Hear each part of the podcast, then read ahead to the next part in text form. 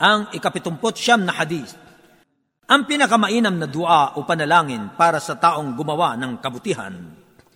عن اسامه بن زيد رضي الله عنهما قال قال رسول الله صلى الله عليه وسلم من صنع اليه معروف فقال لفاعله جزاك الله خيرا فقد ابلغ في الثناء Si Osama bin Zaid, sumakanila nawa ang kaluguran ng Allah ay nagulat.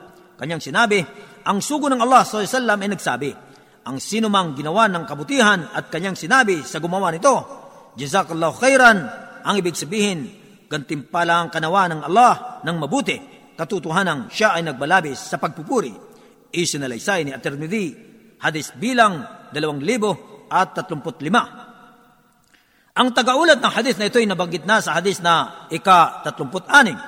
Ang mga kapakinabangan sa hadis na ito, una, ang sino mang walang kakayahan sa pagbigay ng gantimpala sa sino mang gumawa sa kanya ng kabutihan at tinanggap ang pagkukulang niya, dapat niyang ipagkatiwala ang tungkol sa gantimpala nito sa Allah upang siya ay magantimpala ng sapat na gantimpala dito sa mundo at sa kabilang buhay.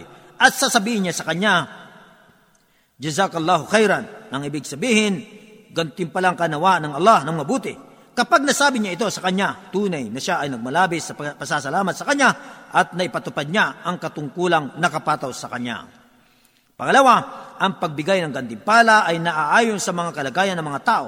Sa mga katuwid, meron sa kanila na ang dapat na maging gantimpala niya ay katumbas ng kanyang ginawa o higit pa. Samantalang, mayroon din naman sa kanila ng kanilang dapat na maging gantimpala ay sa pamagitan ng panalangin sa kabutihan at biyaya. Sapagkat yaong taong may kakayahan na nagmamayari ng maraming kayamanan at may karangalan sa kanyang mga tao, ang dapat na maging gantipala niya ay panalangin at hindi kayamanan. Datapot ang pinakamainam na salitaan ng dua sa sino mang gumawa sa iyo ng mabuti ay yaong nakasaad sa sunnah tulad ng Jazakallahu khairan nang ibig sabihin nito gantimpala ang kanawa ng Allah ng mabuting gantimpala o pagkaloobang kanawa ng Allah ng kabutihan ng mundo at ng kabilang buhay.